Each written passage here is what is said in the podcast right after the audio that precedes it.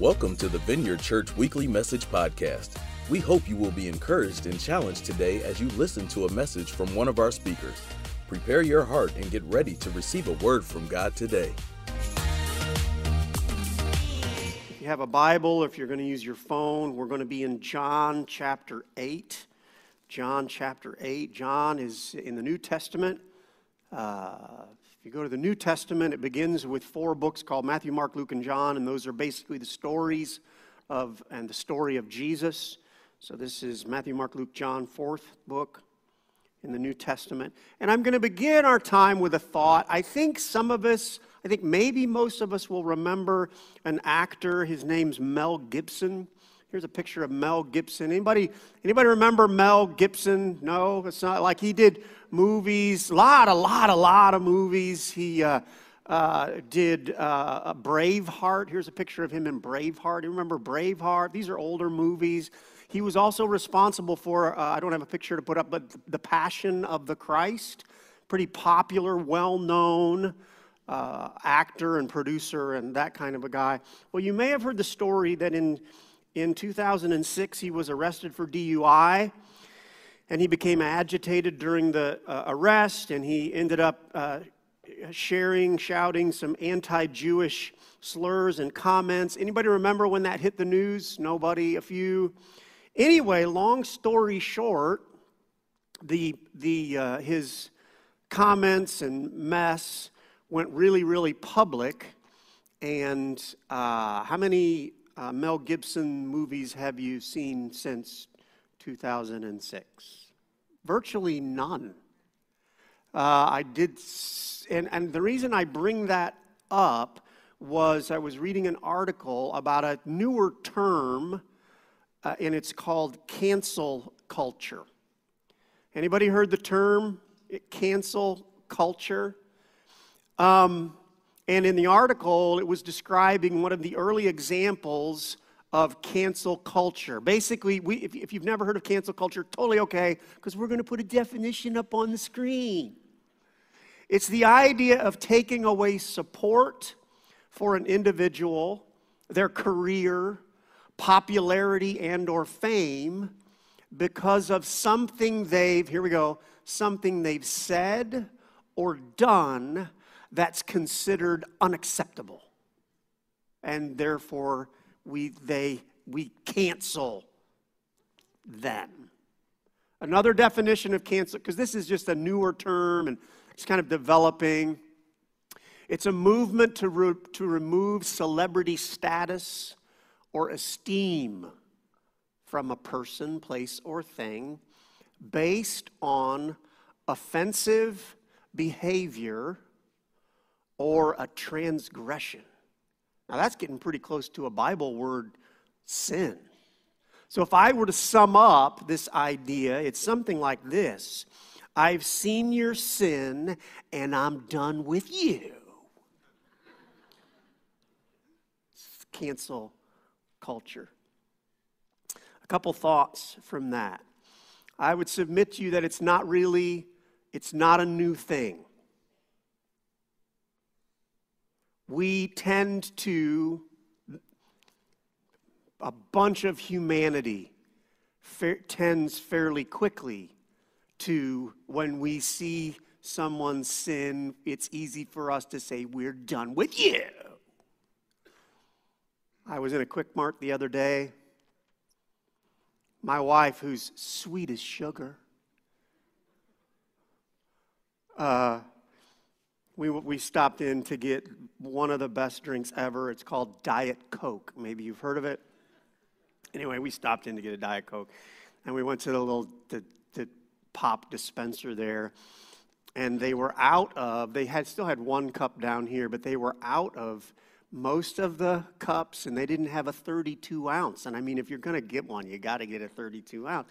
And so my wife really, she said to this, uh, uh, Quick Mart dude, that we were the only ones in the whole place. Quick Mart guy was sitting on a stool behind this little counter. And she said, Excuse me, do you have any more of the 32 ounce cups? And Quick Mart dude just didn't have a great attitude. He, yes, he got off of his almighty stool and came, you know, came around, I don't know, and he, he just had this thing, you know, looked through some cupboards and then he found, didn't smile the whole time, and then he found, you know, some and put them in, and, you know. I think at one point he actually rolled his eyes as he went back in the thing. And, and so uh, we ended up getting our, uh, our 32 ounce Diet Coke. But I remember as I left, and I may have said it out loud I will never go into that place again because I am done with Quick Mart Dude. And if I didn't say it then, I still remember probably a week later when I was driving and I, the little Quick Mart place was over there, and I thought, oh, I'll stop in and get a Diet Coke. Oh, no, I will not! Because maybe Quick Mart dude was in there. Anybody ever, none of you have ever felt that way, but it is so easy. Like one thing to just cancel Quick Mart guy. So, the, the first idea, you know, is it's not really a new thing. We struggle with it. If you need a biblical example, the disciples, followers of Jesus, Matthew 18, Peter asks Jesus, he says, How many times shall I forgive my brother or sister who sins against me? And he says, up to seven times. It's the first time I thought of it this way. But I don't, he's not saying, How many times do I get to forgive? He's how many times, I think the tone is, how many times do I have to? And, and underlying it, you could maybe even paraphrase it, is he's basically saying, when do I get to quit forgiving them? Does that, doesn't it feel that way? So, this cancel culture, this forgetting about people when they sin, oh, I'm done with you, it's not really a new thing. The other thing is, it's not really a God thing. God's not into it. Jesus' answer when Peter asked the question, you know, up to seven times, Jesus' answer was this I tell you, not seven times, but 77 times. Oh. Jesus' commitment to the, to, to the disciples, I think, is noteworthy. God is not a I'm quick to cancel you God. Uh, next verse. Bible teaches that God has said, get a load of this. For those following God, submitted to Jesus Christ, forgiven for their sin, he says, Never will I leave you. Never will I forsake you. If you want some more on the fact that God's not a quick to cancel God, uh, 1 Corinthians 13 is describing the love of God, the patience of God. It's also describing how we're supposed to love each other. And it says, Love is patient, love is kind. It does not dishonor others, it's not easily angered. And it keeps, get a load of this. No. Everybody say no. See, you won't even say it because you can't believe it. No like, no, it, love keeps no record of wrongs. You got to be kidding me. No record of wrongs. That does not sound, it actually sounds kind of like the opposite of a cancel culture mentality. So hold those thoughts. We're in this series called Jesus, Friend of Sinners. We're studying the book of John. We're exploring how God's uh, how God is wired. His heart is for messed up people. And we're also challenging ourselves to be more like God. And tonight we're going to look at a story where a woman is caught in a sin and it, it goes public. So, you know, they didn't have social media back then, but you could argue it kind of goes viral. There's a whole group of people jumping on the bandwagon about how bad she is. And then they bring her to Jesus with a question. And the question is not, can we cancel her? But the question is basically, can we kill her? So I think in my Bible, the section is called a, a, Woman Caught in Adultery. But we're in John 8 and I'm in Matthew, which makes it really hard to read John 8. There, okay, now we're closer. Here's what it says in John 8, verse 1 Jesus went to the Mount of Olives. At dawn, he appeared again in the temple courts where all the people gathered around him, and he sat down to teach them. The teachers of the law and the Pharisees brought in a woman caught in adultery. So picture this. They made her stand before the group and said to Jesus, Teacher, this woman was caught in the act of adultery. In the law, Moses commanded us to stone such women. Now, what do you say? Now, some of you may not know this idea of stoning that has nothing to do with smoking pot. Some of you are like, oh man, I was really starting to like the Bible. No. It, it has to do with corporal, is that what they call a corporal punishment, where they would put somebody and they would pick up as big as stones as they could, and they would basically pummel them to death under a pile of rocks. So that's what they're, they're like. It's way worse than smoking pot. Okay. I shouldn't have said that last thing. In the law, Jesus commanded, where we have in the law, Jesus commanded to stone such women, to kill such women. Now, what do you say? Let's go to the second half of verse 6. It says, But Jesus bent down and started to write on the ground with his finger.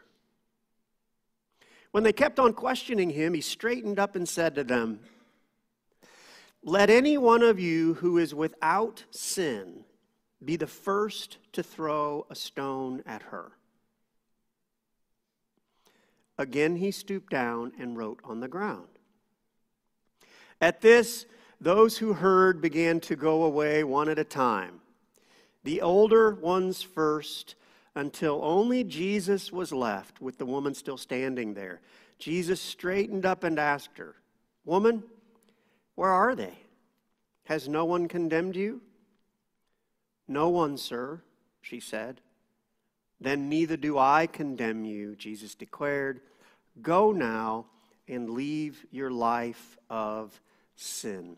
Title of the talk is Judgment Turned Upside Down, and I basically want to explore how Jesus took this volatile, judgy situation and turned it into something that's filled with grace. It, it, if you think about this, it helped these men not have in their past those memories and thoughts of, right, of killing somebody. It saved this woman's life from death and arguably gave her an opportunity for a new start. How in the world does Jesus do that? And the application, right? Uh, the application for us is, I think, I think we live in a world that is not so different than this. We're, we tend to be really judgy. Uh, we tend to gang up. We tend, does that, does this feel like we're, we're, we're a lot like this? And so I wonder, I do believe that God's probably looking down and say, come on, followers of Jesus, if you're a follower of Jesus, let's act differently. Let's try to do, bring something better into the situation. So let's pause and pray. I think there'll be some takeaways for us.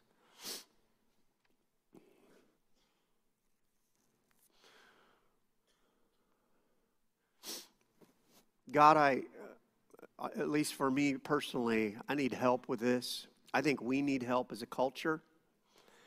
And I stand amazed at how awesome, Jesus, you are at taking horrible situations and turning them towards something way better. So, will you give us some tools to be more like you today? In Jesus' name. Amen. Amen. So there's two ideas here on how Jesus transformed a judgmental moment. The first idea is this He transformed a judgmental moment by, here you can write this down, utilizing a strategic pause.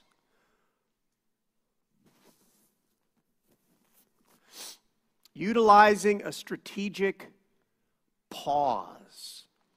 This is the, the like verse 5 and 6 where there's momentum here, group of, group of men, probably all men, coming toward him. In the law, Moses commanded us to stone such women. Now, what do you say? Probably be a pretty high energy, confrontive moment.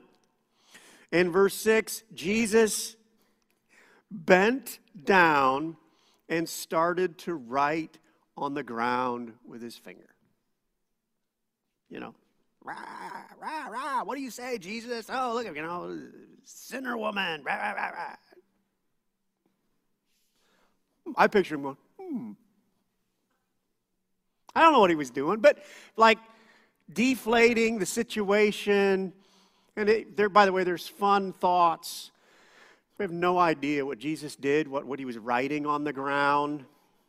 But it says he was writing on the ground. One of the fun thoughts is maybe he was uh, writing, for example, uh, uh, the names of the mistresses of any guys that were in the group. You know, wouldn't that have been something if you're like, yeah, we should kill her because she committed adultery? And he, like, is writing in the sand, like, Veronica. and then he looks up. Or, or another guy in the group, we're just making this up, but another guy in the group might, might say, Who's Veronica? And then, I don't know. Hey, we're just friends. Like, don't be, don't be putting that on, right? But who knows what he was doing? Could have been strategic with some of the things. My own take on it, on the writing in the sand, is I think uh, because Jesus was fully man, he knows what it was like to be like us and be tempted and know and try to discern God, how do I get through this? I think he may have been buying time and praying to the Father, like, Lord, this really matters. I want to do the right thing. This woman's life is in danger. Holy Spirit, Father, what do I do? Like, that's what I think he was doing. I think he was just doodling and saying, God, I want to do the right thing. We don't know. Uh, but what we do know, I would say, is there is a natural observable power in a, in a pause when judgment is running, is escalating. It's just, it's a breath. Like, take a breath, everybody. And it, it, provoked a question for me. I'm going to give it to you. Ready? Have you ever been silenced by silence?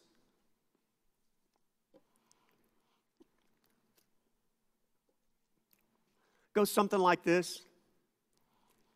You find out that Bill is Bill and Susan are breaking up or something and it's easy to jump on the critical bandwagon, the gossip bandwagon, the judgment bandwagon. So, you know, Susan's breaking up with Bill. Well, of course she is, because he was such a turd anyway. Well, everybody knows, you know, how he, he's mean and rah, rah, rah. He's got a drinking, he's got a drinking problem, and his hair. Have you ever seen his hair? I mean, gosh, he's such a, his hair's totally, you know how you can, you know how people get all into that thing and and then, have you ever been doing that and someone will just not join in? Or, only a couple times I've seen this, they'll just be quiet and they'll just like look at you maybe and go, and eventually you go, aren't you going to jump on the band, right? And you know what happens? I, well, this is a theory. I think there are times that our silence and our pause creates gaps for the Holy Spirit to bring conviction into other people's lives. That's what I think. I've experienced it.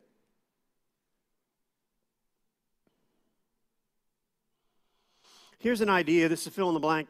A pause can change the momentum of a bad direction.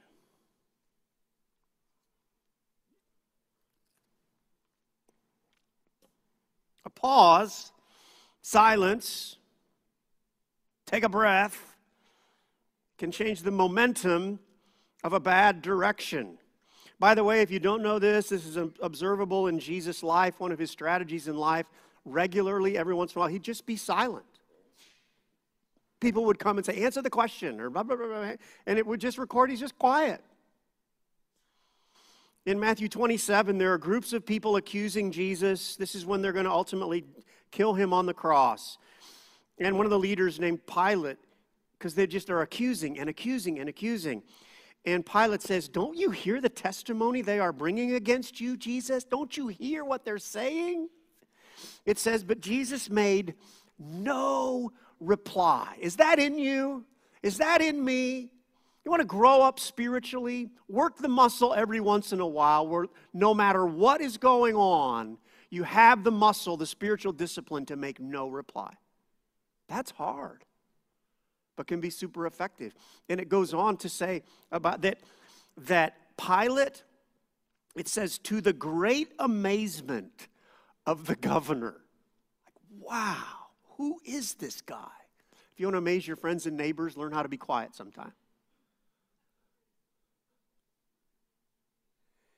Proverbs 26 20 says, Without wood, a fire goes out. Without a gossip, a quarrel dies down. James 1:19 says everyone should be quick to listen, slow to speak. Boy, those are important principles. I don't know that they're easy to do, but they would sure help our world. And for a lot of us, they would sure help our life, they'd help our families. So, to bring this in the room, I think you know this already. When was the last time I strategically kept quiet?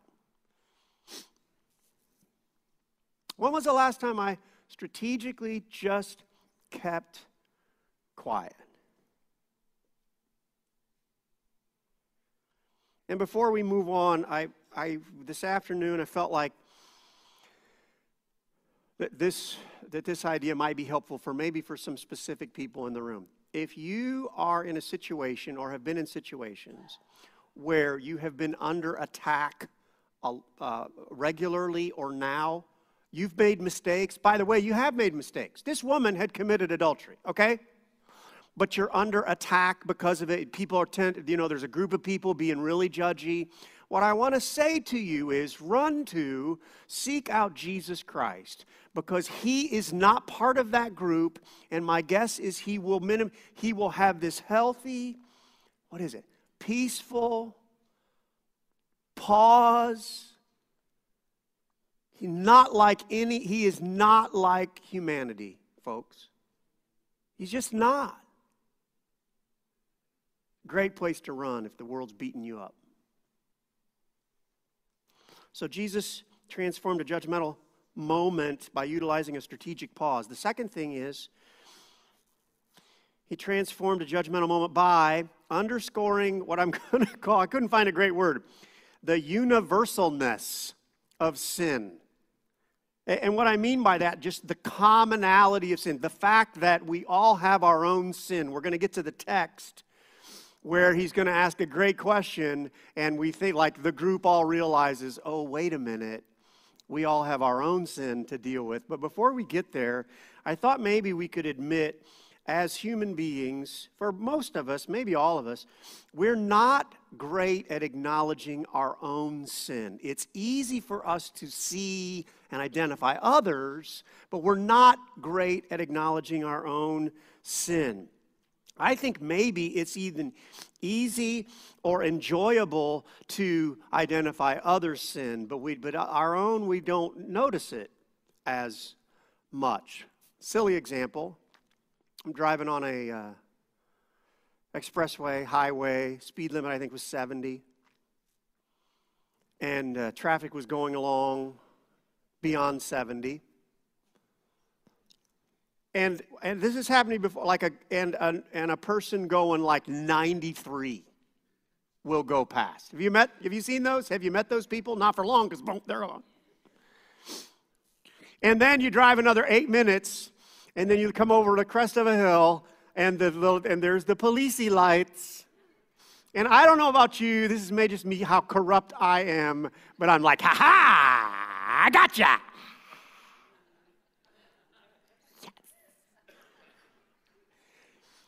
But the whole time, I am breaking the same law that they are. Now, some of you don't get it because you think you're not, but you are. You're, oh, no, no, because it's okay as long as you go five over. That is not the law. Some of you right now are like, I just don't understand. I thought I knew what he was talking about, but now I just don't get it. No, no, no. We are like in this, this massive humanity breaking the law. But we get more delight out of someone who seems to be breaking it worse than we are. And so somehow we feel better because I'm only eight over. Did you shout? Now, do you see how messed up this? That's the way we tend to be. Now, if we get back to the text, this is the brilliance of Jesus. I just think he's so amazing. He's, when he says to them, Well, okay, well, he didn't say that. He says, Let any one of you who is without sin be the first to throw. Basically, he is maneuvering the conversation so that they, I think, all understand we all deserve a speeding ticket. Does that make sense? He's like, whoa. He says, Let any of you who is without sin be the first to throw. You feel that? I just feel it like I, like I was there. This focus of attention from being on this woman to he bounces it back to what about us? By the way, it would have only taken one man being without sin, and they all could have judged her. He didn't say, You all have to be sinless. He just said, Just find one. Just find one among you. I don't think it took very long. They knew, you know, like the Veronica guy, he was out because. But I wonder how, I, I wonder what that would have been like through the crowd. Maybe they already had stones in their hands to be like, oh, okay, what? You, the first, the sinless one, just be the first. And to think, oh, okay, we, all right. you know, you start to look around and go, okay, well, who, who's the best one? You know, and, oh, it's, what about, okay, well, not me. And then, it, it, by the way, it goes on to say the older ones first. I think they, there's wisdom with age. Eventually, like really quickly, the older ones just knew, uh, man, we're out, we are a mess because there's nobody in this group. We should all just go home. So here's a fill in Jesus' hope was not to instigate violence. He wasn't thinking, oh, yeah, we'll go ahead and judge her, just find the, find the sinless one to throw the first stone, and then we can go on. Jesus' hope was, was not to instigate violence, but to create some self reflection.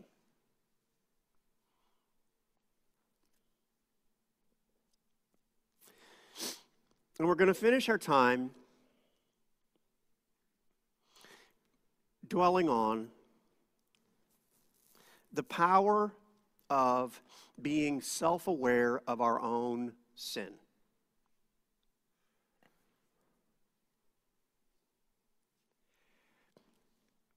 I have a new thought with this story. I don't think this story is just about Jesus intervening and saving a woman's life. I think it's also about opening the eyes of these judgmental people so that they're aware of their own sin stuff. And maybe not just saving the woman's life, but maybe saving this group of men's soul. We don't know how long it was, but it's just four chapters, I think, in the book of John before it starts moving into the crucifixion story. Chances are, all these guys are going to, in days or weeks, maybe it was months, they're going to see Jesus Christ die on the cross for the sin of humanity. And you know what's good news if you see the Savior of the world? What's, one, of, one of the best things that can happen to us is we're aware of our own sin so that when we see a Savior, we realize, I need that. that. I don't know if that makes sense. Does that make sense? There is so much power in the revelation of, I am a sinner. You know, my story A bunch of you have heard it a lot. When I became a Christian, uh, came in front of a church, was asked by a gentleman, "What can?" I, apparently, you came up for prayer. What can I pray about? I lied to him. I said, I'm up here to pray for my parents because they're kind of a mess. He said, Oh. And he was getting ready to pray for my parents. And I said, Well, by the way, while I'm up here, maybe you could pray for me. It was the first time in my life I realized I was a mess. I, no, I knew I was a mess, but it was the first time I confessed. Do you know what I mean? Like, and that moment where I was aware of my mess set the stage for my salvation. Because then when I realize I'm in a mess, that means I know I need a Savior. Changed my life.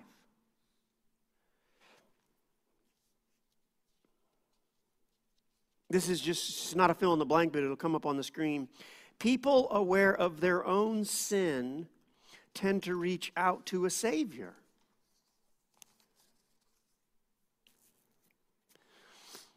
Another example of this in Luke 5, uh, Jesus is teaching along a beach, and then there's a fisherman there. His name is Peter. And basically, Jesus makes this miraculous, miraculous catch of fish that was so amazing that Peter apparently understands I'm in the presence of a holy man. And it says, when Simon Peter saw this, he fell at the knee at Jesus' knees and said, Go away from me, Lord. I am a sinful man. Now, you might think this must be a bad moment because he's feeling guilty. Does that, you know, sometimes we go, oh gosh, that must have been bad. This is a wonderful moment because when he realizes who he is, it opens the door. Within two verses, Jesus is saying, you know what? You want to come and follow me? And I would argue it's Peter's awareness of his sinfulness that opens the door to Jesus inviting him to be one of the apostles and to change the world. And I want to go on just a little side note here before we wrapped up. This is an important tangent. This is important. Did I say this is important? This is important. You ready? Jesus doesn't say to Peter, Oh, Peter, stop beating yourself up. He doesn't say that. He doesn't diminish the fact that Peter says, I'll oh, get away, I am a sinful man. Yeah. And if you want to be helpful to the Holy Spirit and to God, bringing people to Christ, when they are aware of their sin, could we please not or quit diminishing the reality of the conviction of God? When they feel conviction, don't say, oh, it's okay, oh, you're okay, because they're not okay. We are not okay. We're a mess. So when they, when they begin to feel guilt or shame or all those things, let it happen so that they will they will go i need forgiveness you do need forgiveness because that is an open door into connection with the Savior who'll change. Let Jesus bring encouragement. Does that make sense? And I know there's a balance to that, but we're living in a, oh, I just feel a tangent. Yeah, I, oh, gee whiz, how much time do we have? 26 seconds? Ah! I'm going to try it. It's Saturday. No, don't say that. How screwed up is our world? On the one hand, we are judgy, judgy, ju- we just gather and judge. We post, you know, everything. We just, it's this, this judgy, judgy, judgy, judgy, judge, right? And so, and on the flip side, we affirm, affirm all kinds of sinful stuff all over the place. What kind of mixed, weird messages are we giving our world? Oh, no, no, you can be in that sin and that sin. Go ahead and be that way sexually. You, you can go ahead and be a liar and be a cheat. Oh, no, you're just great. You know, you're just a wonderful. So we affirm all this sin. And the flip side, it's like we're talking out of both sides of our mouth or one of those. And the flip side, though, is we just attack anybody as a group when they're.